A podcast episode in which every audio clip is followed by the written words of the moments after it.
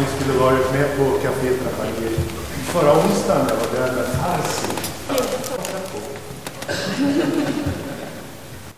Har du satt på.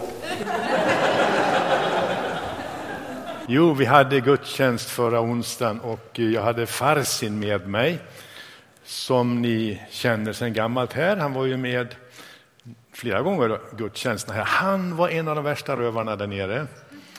Åh, en riktig tjuv. Och då var det en tjej som sa, Åh, han kom ihåg mig när jag fyllde 40 år. Han gav mig två kängor. Ja, de hade jag stulit. Som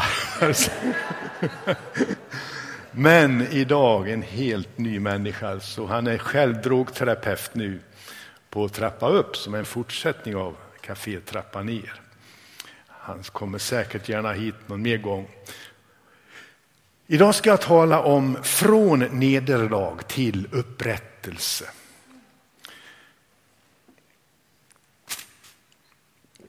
Jag vet inte vad som är värst, att vara besviken på andra människor eller att vara besviken på sig själv. Jag undrar om inte det sista är det värsta.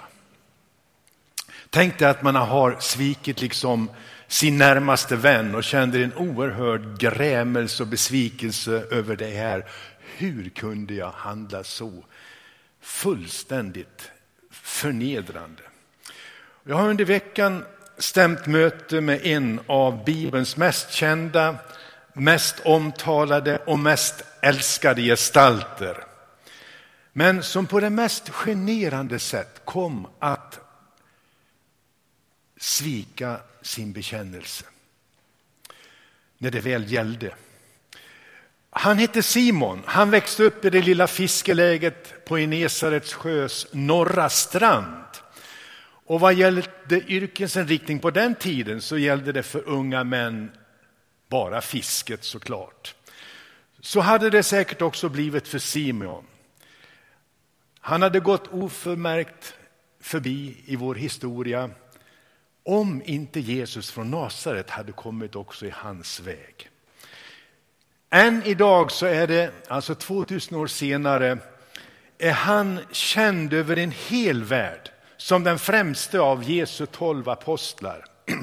Och när jag här i veckan alltså bad att få en pratstund med honom så kände jag mig nästan lite nervös för hur ska man bete sig inför en så känd personlighet och en så stor biblisk gestalt som denne Simeon. Men när vi väl satte oss ner så överraskades jag av hans ödmjukhet och hans intensivt brinnande blick som var fäst på mig. Åh, har du varit pastor? sa han till mig. Har du varit herde för Guds församling? Precis som jag har varit, sa han. Och han sa det med en väldigt uppskattande ton som gjorde att all nervositet försvann. Det är ju det största uppdrag och det finaste uppdrag man kan ha, sa han. Och så räckte han hans, mig sin stora fiskarnäve. Och så satte vi oss ner och jag blev lite överrumplad. Men samtidigt så undrar jag om jag då inte ändå kunde få ställa några frågor till honom. Självklart, sa han. Och så satte han sig förväntansfullt till rätta och fäste blicken på mig. Vad tänker du fråga om? Och så började jag. Och han lyssnade intensivt. Och jag började med att säga, du, jag har läst mycket om dig. Jag har hört mycket om dig. Jag har också hört, jag har lyssnat till många predikningar om dig.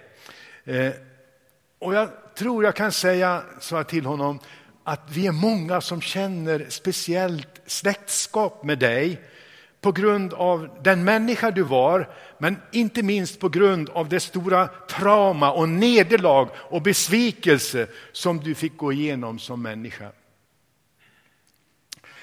Skulle du vilja berätta lite för mig om hur det hela började, sa jag till honom.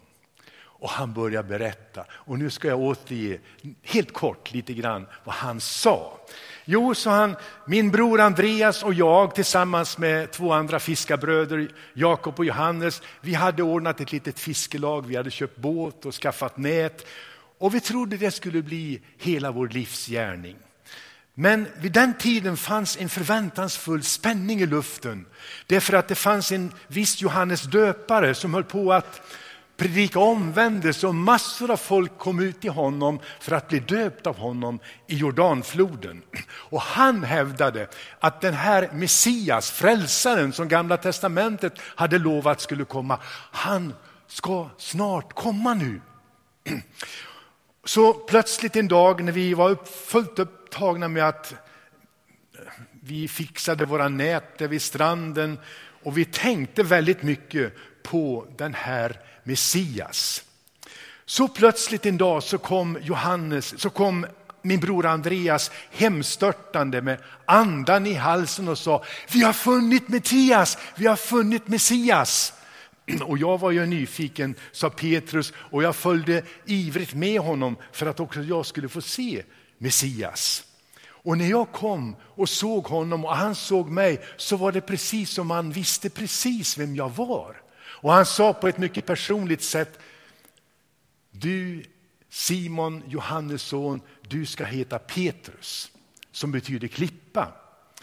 Och jag blev väldigt eh, förvånad och förundrad över det där namnbytet, vad det skulle innebära. Varför skulle jag nu heta Petrus eller Klippa istället? Och när Herren Jesus några dagar senare kom på stranden där vi höll på med våra nät så riktade han till oss med kallelsen följ mig och vi kände genast, ja men det är ju det enda rätta vi kan göra. Och vi lämnade näten den dagen utan att veta vad som väntade oss. Han hade bara sagt, ni ska bli människofiskare. Och eh, det kom att bli tre oerhört intensiva och innehållsrika år tillsammans med Mästaren. Men då det skulle visa sig säger Petrus till mig, då jag var allt annat än någon klippa. Allt annat än någon klippa. Gång på gång så avslöjade jag mitt heta temperament, min oberäknelighet, mitt, hot, mitt tåla, bristande tålamod och min stolthet och mitt högmod. Och framförallt min benägenhet att handla först, att tala först och sen tänka. En gång, sa han, så vill jag riktigt imponera på, på Herren Jesus. Så jag sa, Herre, hur många gånger ska man förlåta? Sju gånger, är inte det bra? Jag sa så, menar Petrus, för att jag ville imponera på honom hur generös jag var. Då sa han, inte sju gånger Petrus, utan 70 gånger sju. Och jag teg sa Petrus. En annan gång var vi ute på sjön en stormig natt. Då fick vi se någon komma gående på vattnet. Och jag blev ivrig och sa, Herre om det är du, så låt mig få komma till dig på vattnet. Och han sa, kom. Och jag steg ur båten och började gå. Men snart blev jag så rädd när jag såg de höga vågorna så jag började sjunka. Han var där och grep mig med sin hand och drog upp mig och så gick vi tillbaka till båten. Och jag skämdes när jag steg in i båten igen över att jag hade varit så rädd och att jag hade varit så bristfällig i min tro. Vid ett annat tillfälle, berättade han, så tog Jesus med mig och Johannes och Jakob upp på ett högt berg. Och där började plötsligt Hans ansikte förvandlas som solens sken och hans kläder sken alldeles vita. Och plötsligt fick vi också se Elia och Mose stå och samtala med Jesus. Och det här, det här var ju häftiga saker tyckte jag. Så, så jag sa, jag föreslog till Jesus, här är så bra att vara. Kan inte jag få bygga tre hyddor? En åt dig, en åt Mose och en åt Elia. Jag insåg snart hur, hur dumt det här förslaget var. Varför skulle jag bygga hyddor? Varför skulle de behöva stanna och bo på det här berget? Jesus kommenterade inte ens mitt förslag och snart var vi på väg ner från berget igen. Gång på gång så hände såna här saker. Jag handlade överilat och jag jag tror att Herren Jesus många gånger egentligen var, var irriterad på mig, men han visade det aldrig. Han visade tvärtom stort tålamod med en sån som mig. Och jag börjar älska honom mer och mer. Men när mästaren så småningom började tala om att han måste gå till Jerusalem och där lida och, och, och lida mycket och så dödas och uppstå på tredje dagen. Då menade jag, sa Petrus, nu har det gått alldeles för långt. Så jag tog Jesus åt sidan och så sa jag tvärt emot honom så här. Herre, det får aldrig hända dig. Men vet du, det chockerande svar han gav. Gå bort ifrån mig Satan. Vad du tänker inte Guds tankar utan människotankar. Och Petrus måste ha blivit väldigt förvirrad över det svaret. Men det skulle bli ännu värre. Vägen gick alltså mot Jerusalem och påskmåltiden skulle förberedas i ett rum som var avsett för detta. Och när de kommer in där så fyller Jesus ett tvättkar med vatten och binder en linneduk om sitt liv och börjar tvätta lärjungarnas fötter. Och när jag såg det, sa Petrus, då tänkte jag, men det är ju inte klokt. Så ska väl inte mästaren göra? Det är ju en tjänares jobb, det är ju slavgöra. Så när Jesus kom med tvättfatet till mig, sa Petrus, då vägrade jag och sa, aldrig någonsin att du ska tvätta mina fötter. Men vet du vad han svarade? Petrus, om inte jag tvättar dig så har du ingen del i mig. Då utbrast Petrus, åh, inte bara mina fötter utan också händerna och huvudet, hela mig. Han ville ha absolut allt han kunde få av Jesus och ta del av allt som han hade att erbjuda. Han ville vara ett med honom och han ville inte gå miste om någonting. Så tvätta hela mig, sa Petrus. Han visste då inte att hans egen lojalitet till Herren Jesus den natten skulle bli ställd på svåra prov. Sorgset förklarade Jesus för lärjungaskaran innan man bröt upp från måltiden. I natt kommer ni alla att överge mig. Då blev Petrus upprörd igen och han förklarade självsäkert, även om alla andra överger dig ska jag inte göra det. Det kan du vara säker på. Då tittade Jesus sorgset på Petrus och sa, denna natt innan tuppen gal ska du tre gånger ha förnekat mig, Petrus. Det lät ju absurt i hans öron. Hur skulle han någonsin kunna förneka Jesus? Så i sin självsäkerhet så öste han på med en ännu starkare bekännelse och sa om jag också måste dö för dig ska jag aldrig förneka dig. Oj. Jesus teg. Men Petrus menade verkligen det här, för han, han kände det så. Han ville försäkra mästaren om sin lojalitet till varje pris. Mig kan du räkna med, liksom, Herre, vad än som händer, mig kan du räkna med. Han älskade ju mästaren. Ja, det gjorde han verkligen. Men han visste inte att han överskattade sig själv. Han kände inte sitt eget övermod. Han såg inte det då. Så när de kom ut i ett Semane örtagård den där kvällen och Jesus var fylld av ångest och sorg så bad han Petrus, Johannes och jag, kan inte ni komma här och be och vaka med mig en stund, för jag, jag är i svår ångest, sa han. Jo visst, sa de, och när Jesus kom tillbaka så sov de alla tre. De svek honom när han liksom behövde dem som mest. Då svek de. och Jesus fick kämpa ensam i natt. Och snart hörde man stegen av en stor folkhop som kom med påkar och svärd med Judas förrädaren i spetsen. Och Judas går fram till Jesus och förråder honom med en kyss.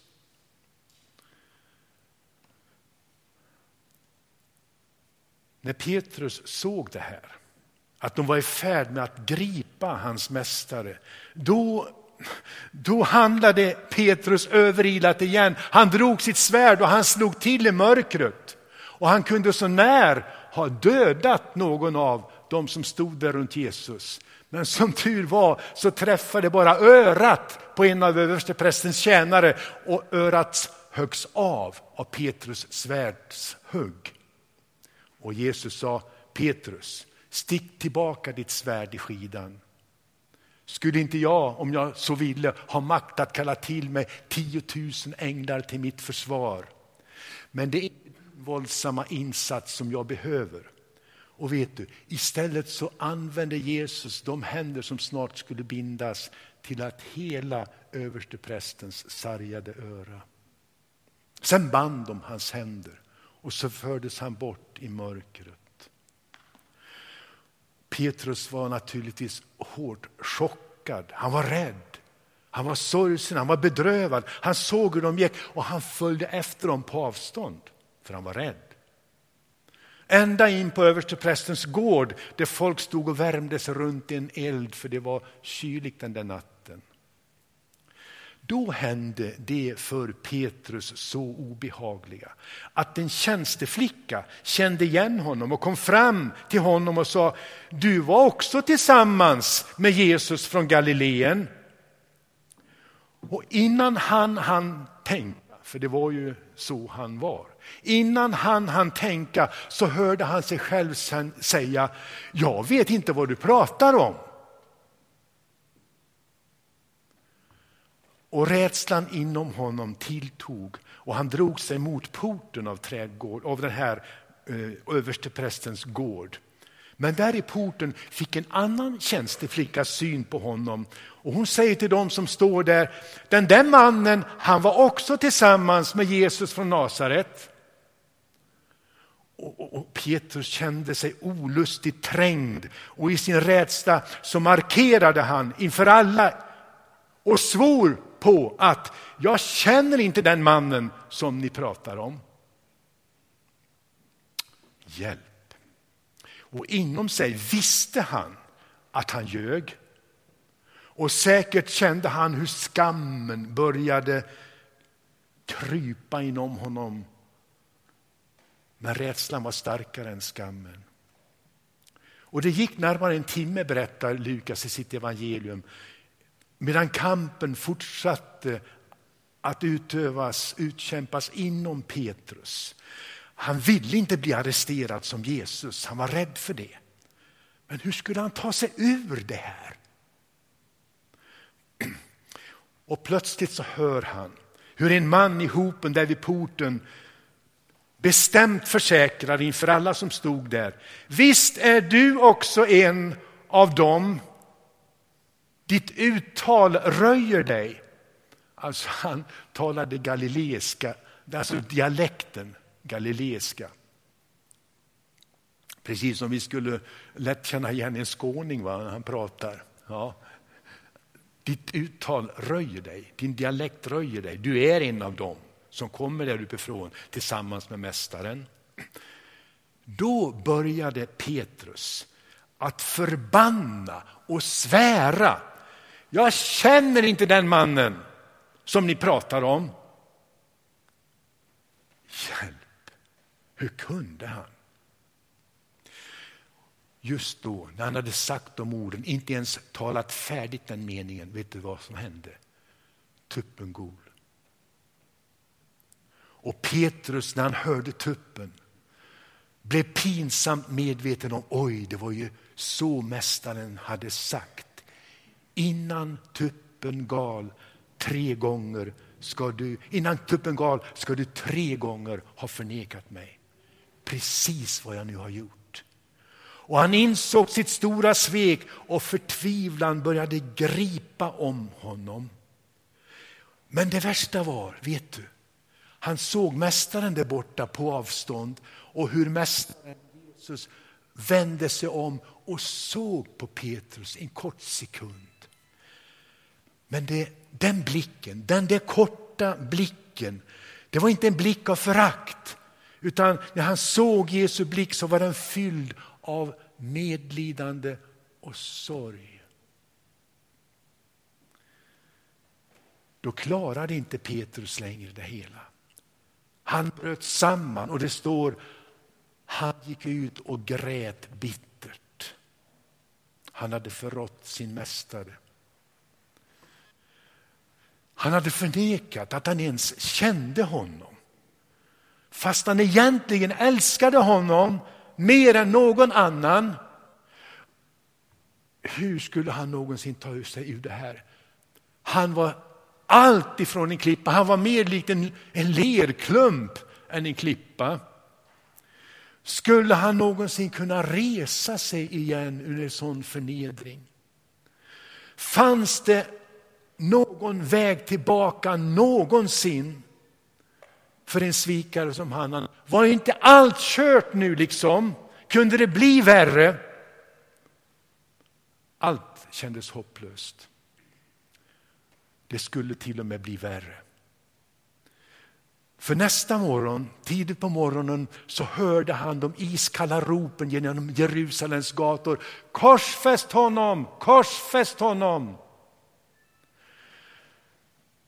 Det var som blodet ville frysa till is i hans egna ådror. Och när budet om mästarens död senare nådde lärjungaskaran där de satt inom lås och bom, rädda för judarna, satt de där handlingsförlamade av sorg. Allt, var, allt hopp var ute och de var helt uppgivna. Mest bedrövad var nog i alla fall Petrus. För det sista han hade gjort medan Jesus ännu levde, det var ju att förneka honom. Gång på gång på gång. Vilken feg usling han hade varit. Var det så här det skulle sluta? Då var inte livet värt att leva. Men vet du, de satt där innanför lås och bom, en, två, men på tredje dagens morgon så kommer plötsligt några kvinnor upphetsade och förklarade graven är tom.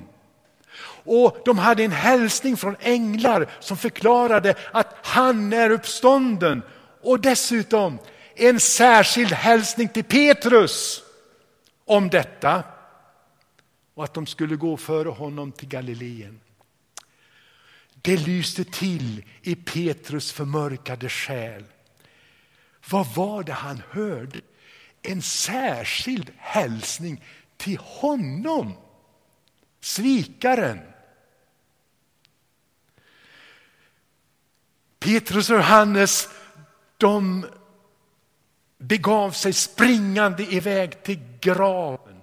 Johannes var lite yngre och sprang fortare, men han stannade och inte ville gå in i graven. Men Petrus kom och han sprang rakt in. För honom fanns ju aldrig några bromsar som vi vet. Men när de kommer in i graven och får se platsen där kroppen hade legat alldeles tom och bindlarna som varit lindade runt hans kropp låg hopvikta vackert för sig där på den plats där kroppen hade legat. Då står det, denna svindlande visshet grep Mästaren är verkligen uppstånden, han lever. Och de visste inte vad de skulle ta sig för. Han hade sett Galileen och de gick mot Galileen igen. Och dagarna gick, men ingen Jesus visade sig. Och de behövde ju se till att få sitt uppehälle och levebröd. Så Petrus sa, okej, okay, vi går och fiskar, det blir väl som vanligt igen. Och några följde med honom. Och så står det, de fiskade hela den långa natten, men de fick ingenting, ingenting. Och när morgonen grydde, då står någon på stranden, men de känner inte igen honom. Och diplomatiskt nog så säger mannen på stranden inte har ni fått något? Utan han säger har ni något att äta? Då inser Johannes sammanhanget och han säger till Petrus, det är mästaren. Och när Petrus förstår det så kastar han sig i vattnet. Han glömmer både nät och fiske och båt och allt. Och han vadar, förmodar jag, så snabbt han kunde in mot stranden för att först få vara framme och möta den uppståndne Jesus. Och där finns redan över en glöd bröd och fisk som väntar. En frukt frukost tillsammans ska de ha. Och snart sitter de där och äter igen som de ofta hade gjort de där tre åren tidigare. Och Petrus sitter där, han är så skamsen stackaren. Han undrar hur ska det här sluta? Vad ska Jesus egentligen säga? Vad tänker han på? Och plötsligt så säger Jesus någonting som var så högst oväntat. Det mest oväntade han kunde tänka sig. Vet du vad han säger? Petrus, han säger Simon, Johannes son, älskar du mig? Han sa inte Petrus, du har verkligen sårat mig när du förnekade mig de där tre gångerna. Kan du be mig om förlåtelse för det? Det hade varit legitimt att säga kanske. Han sa inte heller Petrus, kan jag lita på att du aldrig kommer att förneka mig igen? Lovar du det? Han sa inte det heller. Han sa inte heller, Petrus, om jag nu ska ge dig uppdraget att vara min apostel, kan jag få höra vad du har lärt dig under de här tre åren av min undervisning? Var snäll och repetera en liten examen. Inte alls. Han frågade inte sådana frågor. Han hade bara en fråga. Simon, Johannes son, älskar du mig? Och självklart, självklart, det hade han ju gjort hela tiden egentligen. Även den där ödesdigra kvällen då han hade i feget fallit så djupt och förnedrat sig så till den grad att han hade förbannat och svurit på att han inte ens kände Jesus fast de hade vandrat tillsammans i tre år. Så Petrus sa, ja Herre, du vet att jag har dig kär. Då överraskade Jesus mer med att, ännu mer kanske med att säga, för mina lamm på bete. Petrus. Så till den här kärleksförklaringen så kopplar Jesus ett förtroendeuppdrag. Att ta hand om de minsta, om de sen inte kan gå själva kanske, de nyfödda kristna. Till att de får mat så de får växa. Ta hand om dem. Simon Petrus. Och innan Petrus riktigt han, han fattar liksom vad det hela var frågan om så säger Jesus en andra gång Simon, Johannes son, älskar du mig? Självklart, självklart. Det fanns ju bara ett svar. Ja, Herre, du vet att jag har dig kär. Och Petrus, Petrus visste att Jesus visste att hans förnekelse egentligen inte berodde på bristande kärlek utan på rädsla och feghet. Och återigen så kopplar Jesus hans bekännelse, Petrus bekännelse om kärlek till uppdraget att vara herde. Och han säger, var då en herde för mina får, Petrus. Och medan Petrus ännu liksom är överväldigad av mästarens svar så hör han honom ställa frågan en tredje gång. Simon, Johannes son, älskar du mig? Då blir Petrus bedrövad, står det. Trodde han inte på honom? Så nästan uppgivet så svarar han en tredje gång, Herre, du vet allt. Du vet ju att jag har dig kär. Och Jesus visste allt. Och när han anförtror Petrus herduppdraget så är det ändå liksom en bekräftelse på att han är medveten om, Jesus, om Petrus kärlek till honom. Egentligen så säger han så här, bra Petrus, jag vet att du älskar mig. Och just därför vill jag att du ska vara en herde för mina får och ge dem mat. Kärleken till Jesus utgör nämligen grunden för det förtroende som det innebär att vara herde och att ha omsorg om Guds församling.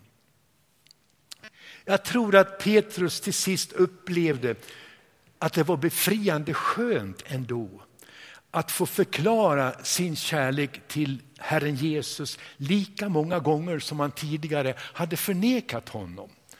Det var liksom allt nu var återupprättat på alla tre punkterna. Tänk att mästaren ville ge honom förtroendet. Han som var en sån svikare. Grämelsen, besvikelsen fick nu ge vika för insikten om att djupast sett var det ändå kärleken i hjärtat som gällde inför Jesus. Kärleken liksom täckte över den trefaldiga förnekelsen. Jesus vet hur det är med oss. Han vet hur vi kan förila oss. En icke-moralisk variant var när jag var i Etiopien och, och, och, hade undervisning för församlingsledare. Det kom upp en hand ibland och, och någon sa, får man vara församlingsledare om man inte kan läsa? Ja, vad ska jag svara?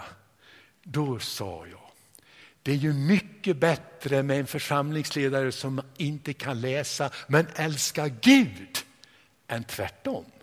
Åh, tack så mycket för älska Gud, det gör vi ju. Det är det viktigaste. Man kan förneka Jesus på många olika sätt, både i ord och handling. Och därmed är loppet inte kört. Jesus vet nämligen vad som rör sig inne, inne i hjärtat. Man kan göra bort sig utan att därför komma bort ifrån Gud. Jesus var inte färdig med Petrus och han visste ju om det här och han visste ändå vad han hade för tankar om honom i framtiden. Och han är inte färdig med dig heller och inte med mig heller. Är inte det skönt att veta mitt i våra nederlag och de besvikelser vi drar oss. Vi kan känna stor sympati för Petrus därför att vi känner igen oss så väl i honom. Lyssna på en något oskyldig version. En annan variant. Min far när han var ung delade rum med en icke troende kamrat i, i ett rum de hyrde i, i Falun på den tiden. Och så, den här kamraten var icke troende men min far var ensam hemma en kväll så han böjde knä vid sängen och började be. Men så somnade han. Och så kommer kompisen hem och säger, vad håller du på med? Varför ligger du så där? Och min far sa, och jag hade så ont i magen så jag, jag fick så ont i magen så jag var tvungen att böja knä vid sängen. Det var hans, hans ursäkt och hans svekfulla förklaring. Hur lätt är det inte att vi överilat och ogenomtänkt kommer med ursäkter som är långt under vår värdighet egentligen. Hur lätt är det inte att vi halkar med ett ord och ett ord kommer över våra läppar som vi absolut inte borde ha sagt. Och det kan göra att relationer blir trasiga. Många år. Det behöver inte vara så. Det är för att det finns en väg till upprättelse. Har du förgått dig någon gång på ett sätt som gjort dig besviken på dig själv? Det kan hända att du behöver be om förlåtelse naturligtvis. Men det kan också få dig att tro att Gud är så besviken på dig att du är ur räkningen nu. Han kan inte använda dig längre. Det är kört! Så där som du gjorde, då har det gått för långt, tänker du. Satan viskar så. Precis som till svikaren Petrus tror jag Gud har en särskild hälsning till dig här idag som känner så, som tror att det är kört. Han vet nämligen allt, han vet vad som rörde sig innerst i ditt hjärta och han vet att du nu egentligen, egentligen älskar honom. Och vet du, han har ingen anklagelse att komma med här idag. Han har bara en fråga till dig. Vet du vad han säger? Älskar du mig? Gör du det? Älskar du mig? Då är det viktigaste redan löst. Petrus nederlag kom dessutom att betjäna Guds syften med honom. Det var liksom Gud lät det här ske för att Petrus självsäkerhet och stolthet nu behövde åtgärdas för att han skulle bli ett kärligt instrument i Guds händer. Då måste man nämligen gå från högmod till ödmjukhet. Det måste bytas ut. Stoltheten måste bytas ut mot ödmjukhet. Och Petrus fick på ett smärtsamt sätt inse sin egen stolthet och ytliga bekännelse. Och ibland får du också och jag gå igenom svåra saker som vi ångrar. Men ändå kan det, är det inte bortkastat material i Guds händer. Han använder det nämligen för sina syften med dig. Jag vet hörde om en ung predikant som var så lysande i sin retorik att man på ett pastorsmöte sa honom måste vi välja till den här högre positionen i vårt samfund. Då var det en äldre pastor som begärde ordet och sa jo, jo, han, han är bra att predika men han haltar inte än. Han haltar inte än. Han har inte gått igenom den där krisen som frammana den ödmjukhet som en Herrens tjänare måste ha. Petrus upplevde, upplevelse tjänade till att han kom, ner på, han kom ner på jorden, verkligen. Stoltheten var nu förbytt i ödmjukhet och en rätt insikt om vem han själv var. Ändå älskad av Gud. Så skriver alltså Petrus avslutningsvis nu i sitt brev, i ett av sina brev. Likaså säger han, ni yngre, underordna er de äldre. Och ni alla, säger han, klä er i ödmjukhetens klädedräkt. Det är den kristna, moderna, alltid moderna klädedräkten. Ödmjukhetens klädnad. I ödmjukhet mot varandra. Gud står emot det högmodiga, men det ödmjuka ger han nåd. Hur mycket som helst. Så ödmjuka är därför under Guds väldiga och mäktiga hand. Så ska han, när tiden är inne, upphöja er. Vill du vara med er? Vill du ödmjuka dig idag under Guds mäktiga hand? En annan viktig lärdom som jag ändå kanske måste avsluta med. Hur upplevde Jesus detta?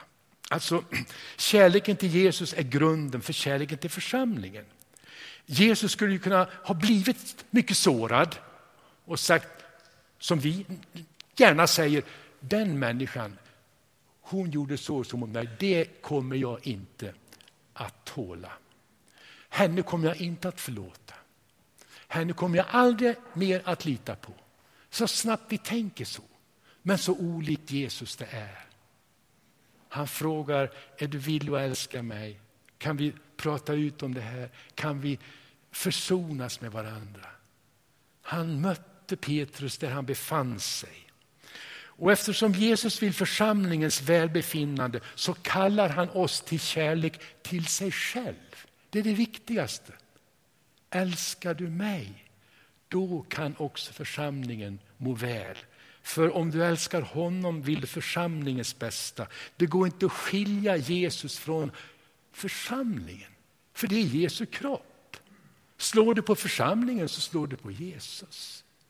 Vill du församlingen väl så visar du din kärlek till Jesus.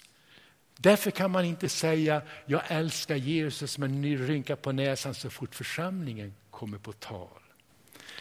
Så till sist, om vi skulle se på det här med Jesu perspektiv så är det en enda fråga som är huvudfrågan och han ställer dig till dig och mig här idag. Älskar du mig? Ja, jag, jag känner dina nederlag, jag vet om din stolthet. Men älskar du mig? Vad svarar du? Hoppas du svarar som Petrus. Ja, Herre, du vet allt. Du vet att jag har dig kär. Amen.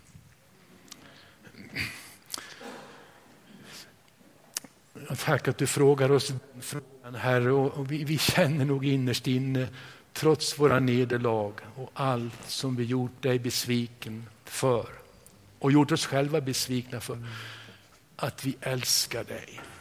Och nu vill vi bekänna det här idag i avslutningen av vår gudstjänst. För att den här församlingen ska må väl så är det viktigt, Herre, att vi älskar dig. Låt all prestige läggas åt sidan. Låt oss se oss så nakna som vi är. Ingenting att komma med. Vi har inte varit några klippor någon av oss.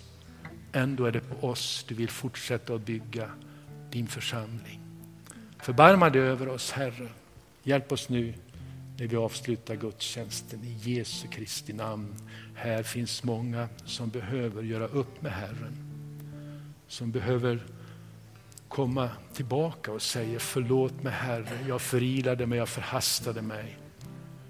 Men tack att du tar emot mig, för du vet ju att jag älskar dig innerst inne. Amen. Medan sången ljuder här i vår kyrka så är du välkommen. Du kan börja knä här fram om du vill.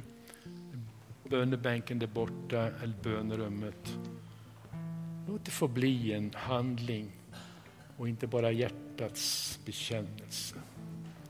Herren älskar dig, han älskar att se dig i sitt kors. Välkommen,